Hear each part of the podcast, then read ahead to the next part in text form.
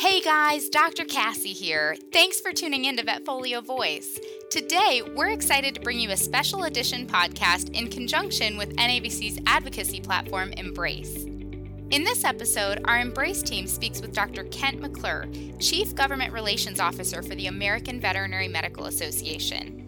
They'll talk about the process of a bill becoming a law, how to introduce yourself to a new set of legislators, and what the AVMA's Congressional Advocacy Network is up to. Not only does Dr. McClure have over 20 years of experience advocating on policy issues important to veterinary medicine and veterinary practice, he's also a veterinarian and a lawyer. Talk about impressive! Now, I'm going to hand it over to my colleague Brandon Fuller to get into the discussion. Thank you, Dr. Cassie, and thank you so much, Dr. McClure, for joining us today. There is a lot of interest in the topic of advocacy among veterinary professionals. So, again, thank you for being here and sharing your insights and expertise. So, if you could just start off by telling our listeners a little bit about yourself, your background, and AVMA's advocacy efforts as a whole. What is the range of issues that AVMA advocates for or against, and how AVMA chooses those issues? Sure. Thanks. I'm, I'm glad to be here today. I lead the AVMA federal and state advocacy team, and I work out of the AVMA's uh, Washington, D.C. office. I uh, graduated from veterinary school from Texas A&M and went into small animal practice. After a few years, I decided to go back to law school, and I graduated with a legal degree from the University of Texas. I uh, practiced law for a, while, doing uh, medical malpractice defense for about every kind of healthcare provider imaginable. And a little over 20 years ago, I moved to the Washington, D.C. area. And I've been uh, advocating on policies uh, that impact veterinary medicine for, for that entire time. You, you asked about the, uh, the issues that the AVMA works on. And I'll probably say this several times today, but the AVMA is, is absolutely nonpartisan. And we work on veterinary issues. We stay out of the divisive macro political issues of the day. And that's, it's actually a core strength that served us well over time. We're gonna we're gonna work directly at the federal level with members of Congress or federal agencies. At the state level, we play a more supportive role with uh, as a partner with the state veterinary associations or other associations. And we also file briefs in uh, selected court cases that could have high impact for the veterinary profession. the, the, way I like to talk about the issues is, is I say that if, if a veterinarian uses drugs, biologics, or pesticides in the treatment of their patients, if they use compounded preparations, they care about food safety or animal welfare, if they run a small business, if they want funding for animal research on animal diseases or preparedness for disease outbreaks, then we work on issues they care about. And that's not an exhaustive list. Uh, an example of things that, that would be astray would be the pandemic. No one saw that coming. And yet, once that hit, we became very active on the measures to support the profession including things like that we were instrumental in shaping and improving the paycheck protection program, which we know that about 60% of veterinary practices took and supported over 200,000 veterinary uh, sector jobs. We were active on, you know, pausing the federal student student loan payments and interest accrual, those kinds of things. And I'm sure we'll talk more about specific issues in a bit. But you know we if you think about how do we choose issues uh, we go about doing that by first you have to identify the issue and that may happen through the avma staff or through our membership or state associations or local associations once once we have an issue identified we're going to then going to work to gather input from across the, the breadth of the profession and that might be through volunteers through individual members providing their input or through the the, the other associations that are in our House of Delegates. And as we get that, it's really important because what we find sometimes is that one part of the profession wants to take a position on an issue, and yet another part of the profession will say, wait a minute, you don't understand how that's going to impact us over here. So we try to have that understanding and pull that all together, and that gets presented to our legislative advisory committee. They evaluate all of that, and, and that, that committee is composed of representatives from across the scope of the profession. And then they make recommendations to the AVMA Board of Directors on the specific positions to take. That sounds like a lot, but we can actually move very quickly when we need to. And then, you know, once, of course, once you have that position from an advocacy standpoint, there's a whole lot of work to do after that. And then we'll work on formulating the strategy, trying to, to uh, explain why that's a good public policy or a bad public policy. And then that strategy, of course, is going to take into account the, the, the political viability of the issue and the politics of the day. Yeah, that's actually interesting. You're talking about you know once you've made that decision about what policies you're going to support or the organization is going to support or oppose then it's turning to the actual legislative process and understanding the strategy uh, as it applies there so i know our listeners are curious about policy making and advocacy but for most of them their understanding of how a bill becomes a law is confined to what they learned in school which is not always the the true way that that policies become the laws of the land would you mind just sort of painting a picture of the various ways that policies really become the law and the moments when veterinary health professionals can help influence the policies? You know, everybody's heard of the the Schoolhouse Rock video, I'm just a bill, and, and I'm not going to sing it, so you don't have to worry. But that, that's actually a good refresher and, and gives you an overview of, of the process on how it moves through committees and through uh, one chamber and over to the other. At the state level, that can move very quickly. And at the federal level, that can take a long time. But what, we didn't really learn about in school, though, is that there's so much more to it than that uh, in terms of influencing the outcome. And it, it's, it's the educational, educational effort, excuse me, to, to make sure that members of Congress, their staff, and the staff of the right committees understand why something is either good public policy or bad public policy that makes the difference in mo- most cases. Uh, that's accomplished in a variety of ways and a variety of points. Uh, those, those bills, they get introduced, they get assigned to a committee, down to a subcommittee. There's members of those committees that will interact with their staff. There may be a hearing in that subcommittee. Uh, there may be a markup and it may go up to the full committee level and then out to the one chamber and over to the other where the whole process starts all over again. And then there may be some sort of conference committee at the end of the day. And the reason I say it that way is that every one of those points where it stops along the way is an opportunity to influence it, to push it forward or to try to hold it back. And so that's why people that are uh, participating, for example, in the AVMA Congressional Advocacy Network, uh, we may have an issue where they get four or five touch points on the same bill in a Congress saying, you need to let people know our views on this topic. And it's it's it's there's a reason behind that. And it's we're trying to touch at different points along that way. So if you get multiple uh, action alerts to go do something it's important to do that because there's a reason that it's being sent out a second time. And so even if it's like i said six months or nine months later this could take uh, course during the span of a two-year congress be important to act on those. Yeah, you mentioned um, AVMA's Congressional Advocacy Network. Would you mind telling our listeners a little bit about how they can get involved in that and what you see as the benefits of grassroots advocacy programs like CAN and Embrace? You know, first I'll give the, the, the plug. It's avmacan.avma.org and the AVMA Congressional Advocacy Network.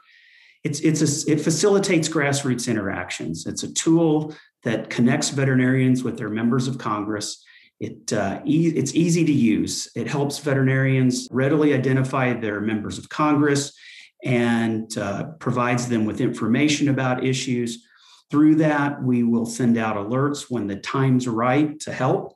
And um, because it's that amplification of the voice uh, that can make the difference. And so it's it's amplifying the voice, but it's also the timing of when we do that that's important. So as part of our strategy, we'll send out that alert on now's the time to to weigh in, and uh, there'll be a um, a framework in there that's very easy to use and access. But what's important is there's also the ability to personalize it, and that's critical. If a member of Congress gets a thousand emails and they all look exactly the same, they're easy to push to the side. But if, if they get a thousand emails and each one tells an individual story, they may all be on the same theme and the same bill. But if they tell an individual story, then they can have a tremendous impact. And so, like, like I said, mobilizing thousands of veterinarians at the same time to weigh in on the same issue can help tremendously. It amplifies the veterinary voice and it makes our efforts on the Hill so much more effective. Yeah, no, I agree. So the veterinary health profession, it's a relatively small network of professionals when compared to our human health counterparts. However, many policies impacting human health professionals also impact our work. So, how do we make sure our voice doesn't get overlooked? Well, you're right. The veterinary profession is small. Um, and when I talk to audiences, what I like to say is that the veterinary profession is small, but we have a disproportionately large and positive impact on society. Uh, and it's because of that that veterinarians are so well respected. And we have can have a tremendous influence when we, when we are addressing veterinary issues. You know, the AVMA has an entire team of professionals to make sure that the veterinary voice is heard. And, and what's what's important here is for the individual veterinarians, they don't have to put in that amount of time and effort. They can help weigh in at particular points along the way to help punctuate those efforts and to make them that much more effective. Um, and they can do that by being active with the, the AVMA or their state or local association, signing up for the CAN, like we talked about, those kinds of things. But even more importantly, what they need to do is they need to make sure that their colleagues understand why it's so important to be involved.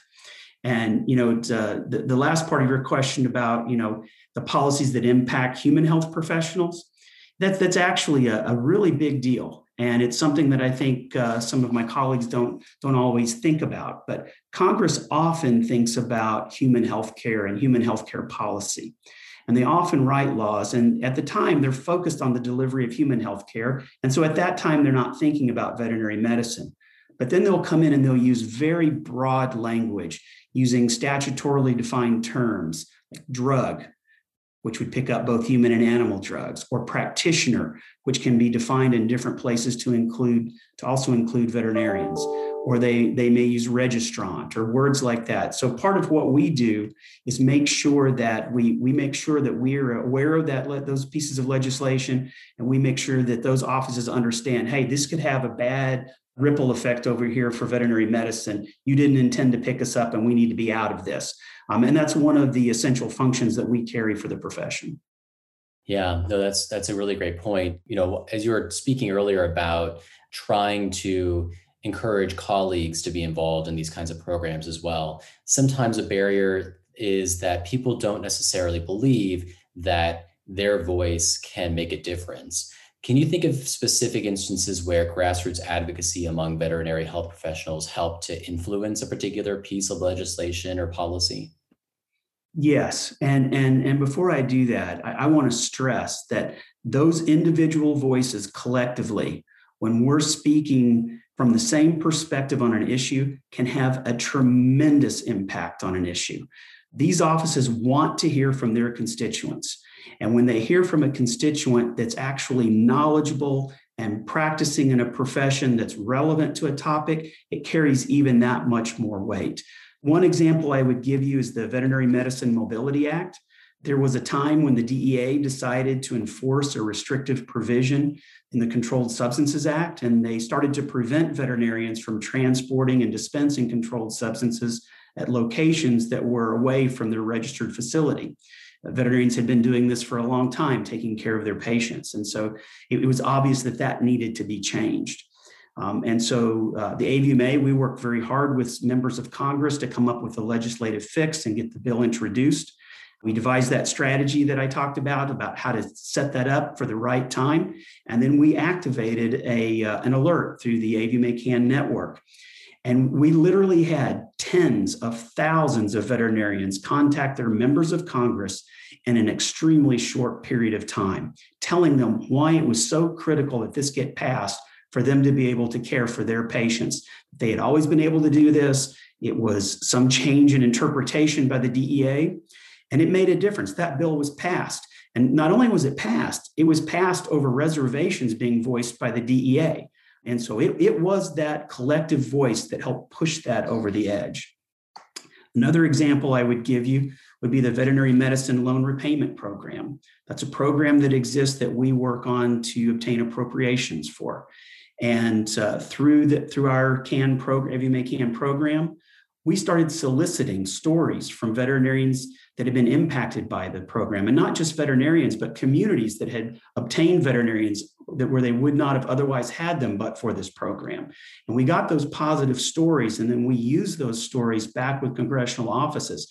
And by doing that we've been able to increase the appropriations for that program by 70% and it sounds like one of the core components to both of those examples is veterinary professionals educating policymakers about these different issues because you know when someone's elected to public office we assume that they must understand the nuance of every issue. You know they'll be presented with they got elected maybe that you know that must be the case but it's not the case. You know uh, what responsibilities do animal health professionals have to educate policymakers about our issues? And how can we be a resource so that they can make informed decisions about our work one of the questions I ask veterinarians when I when I talk to veterinary audiences is I ask them if if you're not going to educate elected officials on what's good or bad about policies that impact the profession, who is? You know, I, that's not to discount the work that we do. We work extremely hard on their behalf here in Washington D.C. But that amplified voice of the profession cannot be um, the, the importance of that cannot be overstated. And you're right, members of Congress have to work uh, on many different issues at the same time. And, and, there's just no way that they're going to be experts on all of them. As I said earlier, veterinarians are very well respected when we're addressing veterinary issues, whether that's animal health and welfare, disease research, or disease you know, outbreaks, or well, other welfare issues, or issues around the practice of veterinary medicine. On those kinds of issues, they're going to stop and listen to us. And we bring a perspective that they're not otherwise going to get. If veterinarians have not done this before, then, then work with your state or association or the AVMA, your local association. You're, you do not have to do this on your own. You don't have to be alone in the process. Help's available, both in terms of the issues that would be good to talk about, uh, talking points, and those kinds of things. Um, you know, a veterinarian could go to a town hall you know, as you said, do they have a responsibility? Well, they they have a, they have a huge interest in making sure that these uh, elected officials understand the issues important to us. So go to one of their town halls. You don't have to go when you just have an issue to talk about. Introduce yourself to them and their staff. Hand them your business card. Tell them you want to be a resource for the office. That's how you start to build a relationship. You don't want your first touch point to be that you have a fire burning and you have a big request from them you want them to know that this is you know this is dr smith from down the street. We've seen her 15 times before those kinds of things. So you know do that. Sign up for the newsletter that your legislator has whether that's state or federal. Participate in fly-in days or legislative days that your associations have and sign up for the advocacy grassroots tools that we've talked about. On this podcast we've spoken to members of congress who are also veterinarians and they've shared instances in which their background in veterinary medicine has been pivotal to how they've helped to shape government policies. And I'm thinking specifically of COVID 19 and how a zoonotic disease like this can be prevented in the future.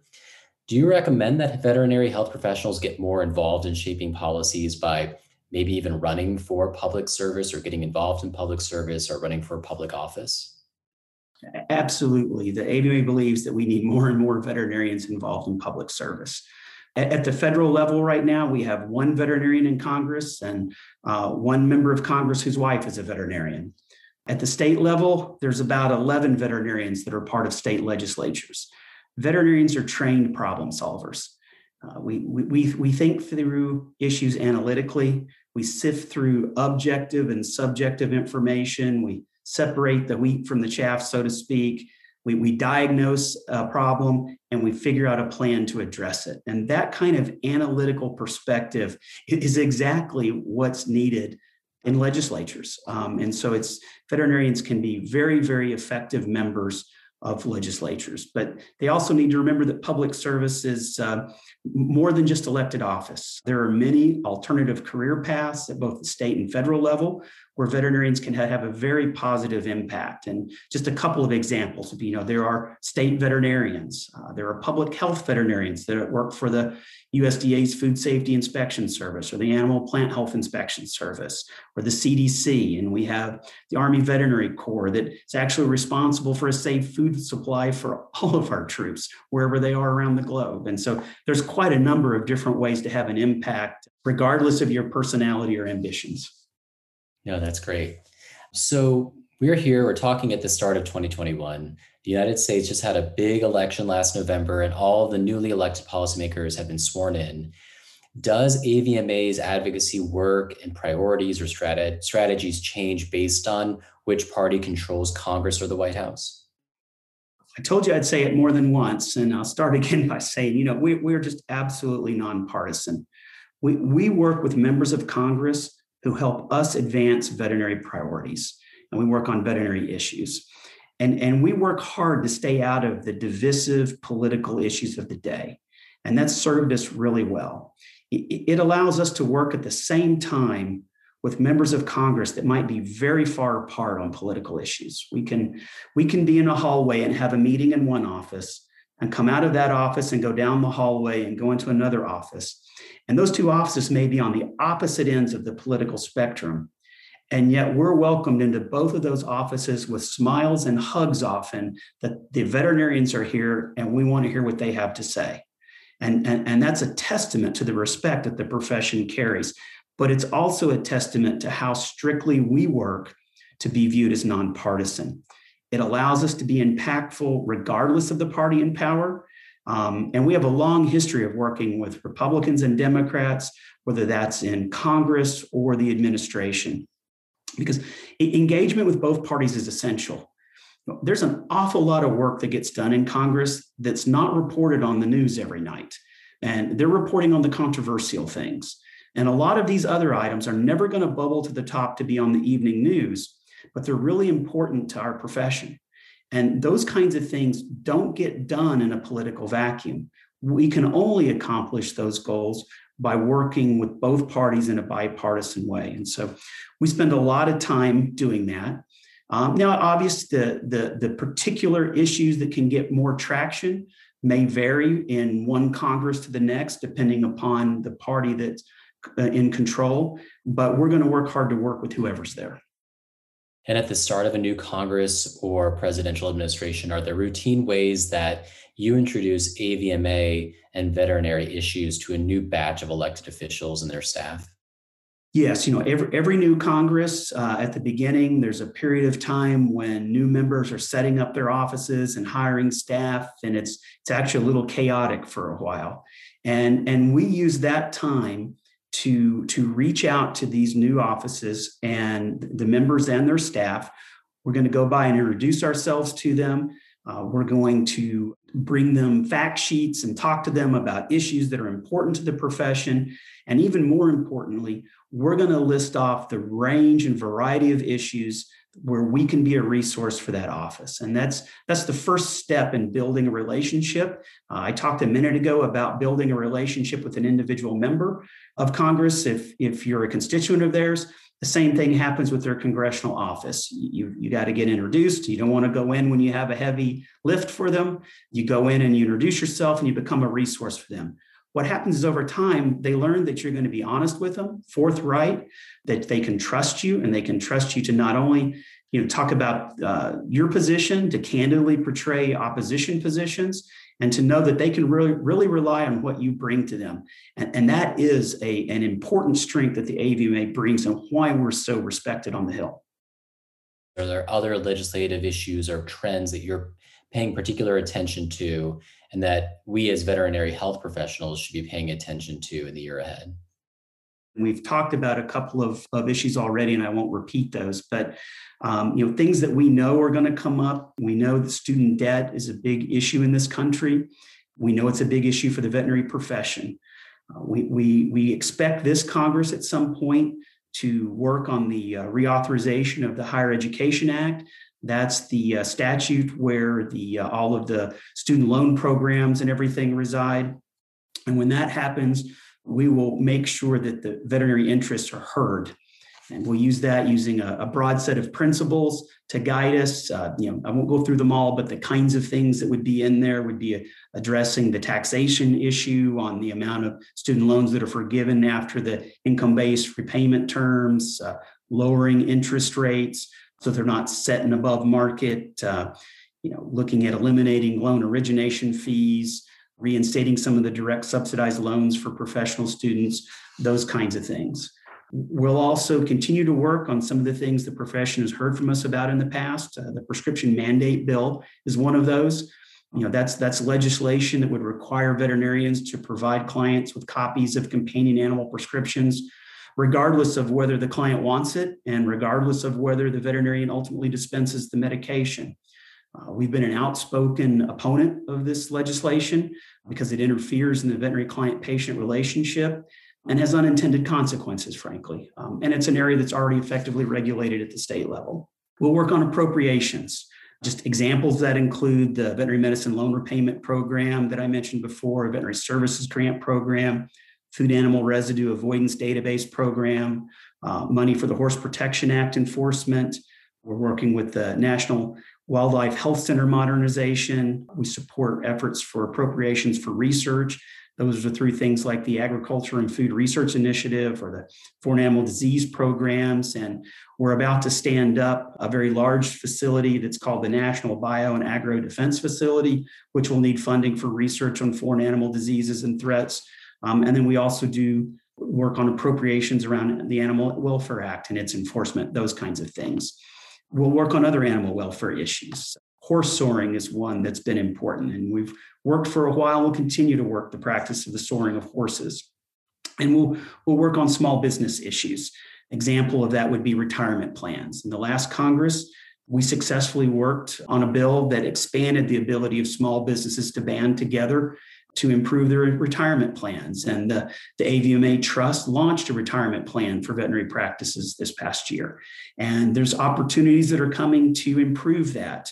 One of the proposals that's out there that, that we think will get traction is to allow an individual that has student debt and perhaps can't put money into a 401k because of that or an IRA to pay down their student debt and yet still have their employer be able to provide them with the matching contribution into their retirement plan. And so that would be a step in the right direction. And those are just a few examples.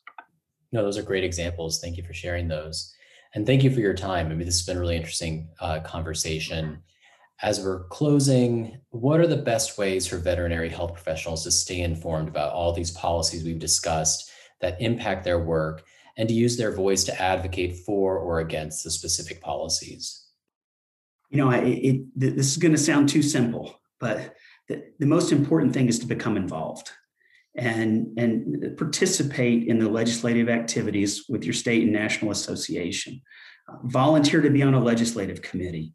Participate, as I said, in the, in the legislative days or fly-ins. Sign up for the grassroots programs like the AVMA can. And, and don't just sign up for that. Sign up for the advocate newsletter. We know you're a busy professional. We're not going to ask too many demands of your time.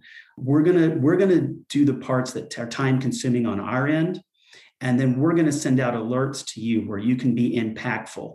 And like I said, we're not in the business of wasting your time. We're not going to send you an alert that doesn't need to be sent. So when you get one, respond to it. And, and by all means, personalize it. If you're interested, go to the avma.org slash advocacy. There's more information in there on, on issues that are important to the profession. If you want to pick up the phone and call one of us at the AVMA Government Relations Division or State Advocacy Team, we're quite happy to talk to you. And, and for students, students can look to do an externship in the AVMA's DC office. And these are all great ways to be involved. And what I would say is there, there are many, many more ways than this to be involved. You just have to have the understanding that what Congress does, what your state legislature does, impacts you. And you can either be part of shaping that or you can let other people do that for you. And we want we want the profession to be shaping the the, the legislation that impacts us. Well, thank you very much, uh, Dr. McClure. This was such a helpful conversation. And I think people who are listening to this will feel far better educated on the issues that impact them and how they can uh, use their voice to have a positive impact on these policies. So I appreciate you joining us. It's my pleasure. Thank you again for listening to this special edition podcast from Vetfolio and NAVC Embrace. And a huge thank you to Dr. McClure for joining us in this discussion about the importance of advocacy and using your voice. As a community, we need your voice to be heard, so together we can make a difference. Please visit navc.com/embrace to become an advocate and support important issues affecting animal health. As always, visit us on vetfolio.com for all of your veterinary education needs. And remember, if one animal is better off because of you today, it's a great day.